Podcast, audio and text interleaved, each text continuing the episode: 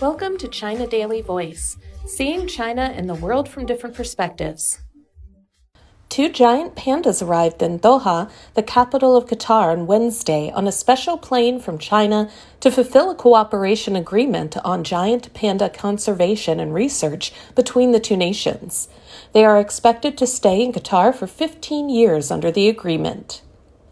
According to China Conservation and Research Center for the Giant Panda in Sichuan province, the two pandas, three-year-old female Sihai and four-year-old male Jingjing, left the research center's Ya'an base in Chengdu, Sichuan, for Qatar on Tuesday.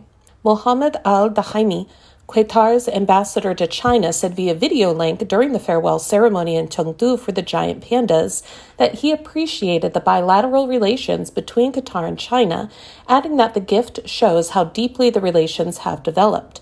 The ambassador said that the event was a milestone in cultural diplomacy, bringing the two sides' relations to a higher level and a wider field. He also invited guests at the ceremony to visit Qatar and watch the twenty twenty-two Qatar World Cup, scheduled to begin on November twentieth in Doha.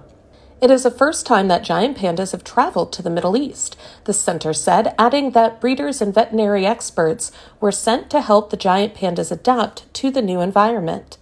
Dongli, a breeder, said, "We prepared steamed cornbread, bamboo shoots, carrots, and other foods for the giant pandas in case they need them for the journey." The Qatari government has built a hall for the giant pandas so that they can enjoy an air-conditioned facility and separate sleeping quarters. In addition, facilities for nursery, medical treatment, food preparation, bamboo preservation, and safety monitoring have also been prepared. More than a month ago, China quarantined and examined the two pandas to make sure they were in good health. It also sent experts to Qatar for on-site guidance and assessment, assisting Qatar in establishing a giant panda breeding management team. In May twenty twenty, China and Qatar signed a cooperation agreement to promote giant panda conservation, as well as research on the vulnerable species and biodiversity. The number of captive giant pandas worldwide has increased to six hundred seventy-three, as experts have mitigated the challenges threatening their population growth, according to the center. In addition, the population of wild giant pandas in China has increased from one thousand one hundred fourteen in the nineteen eighties and one thousand eight hundred sixty-four today. That's all for today. This is Stephanie, and for more news and analysis, by The Paper. Until next time.